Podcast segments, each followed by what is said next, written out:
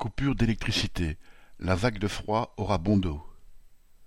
Selon RTE, l'entreprise gestionnaire du réseau électrique en France, des coupures d'électricité pourraient être pratiquées en janvier en cas de vague de froid. Elles auraient lieu par tranche de deux heures, entre huit heures et treize heures le matin et entre dix-huit heures et vingt heures le soir, et seraient tournantes, affectant un département puis un autre, touchant à chaque fois environ deux cent mille ménages. Le gouvernement, qui a confirmé ces annonces, voit sans doute là un moyen de mettre en condition la population.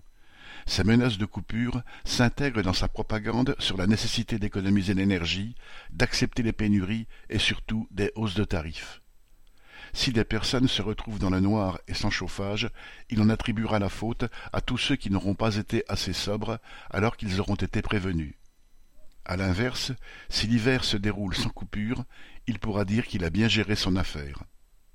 RTE a aussi osé faire retomber la responsabilité de la mise à l'arrêt de certaines centrales, dont la production va manquer, sur le dos des grévistes qui se sont battus pour des augmentations de salaire en septembre et octobre. Mais en réalité, ni eux, ni la consommation des particuliers, ni la météo ne seront responsables des éventuelles coupures. Elles seront la conséquence du manque considérable de maintenance et d'entretien du parc nucléaire dont EDF et l'État portent la responsabilité. Fin octobre, sur un total de cinquante-six réacteurs nucléaires, une trentaine étaient à l'arrêt, un peu plus de la moitié pour de l'entretien et des visites décennales planifiées, mais douze pour des problèmes bien plus graves dits de « corrosion sous contrainte ». Selon le président de l'autorité de sûreté nucléaire, organisme chargé de la sécurité de ces centrales, EDF a fait montre d'un défaut d'anticipation en ne prévoyant pas les marges minimales de production d'électricité pour faire face à un éventuel problème de sûreté comme celui-ci. Ces problèmes de corrosion ne touchent pas les réacteurs les plus anciens, mais au contraire les plus récents et les plus puissants.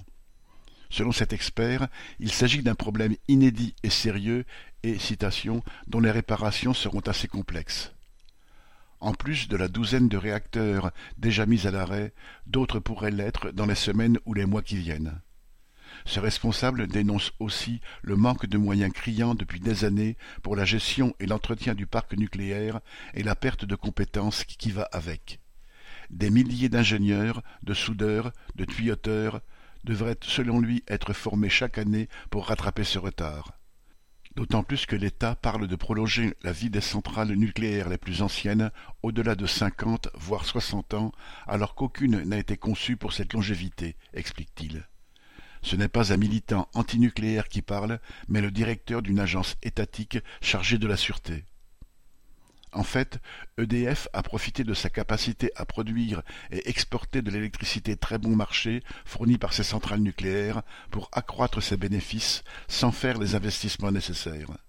D'autant plus qu'il lui a aussi été imposé, suite à l'ouverture du marché de l'électricité, de vendre à prix coûtant un quart de cette électricité à d'autres distributeurs privés comme Engie, Total Energy, Eni et d'autres. Tous se sont gavés de profits mais aucun n'a voulu prendre en charge la pérennité de la poule aux œufs d'or. Pierre Royan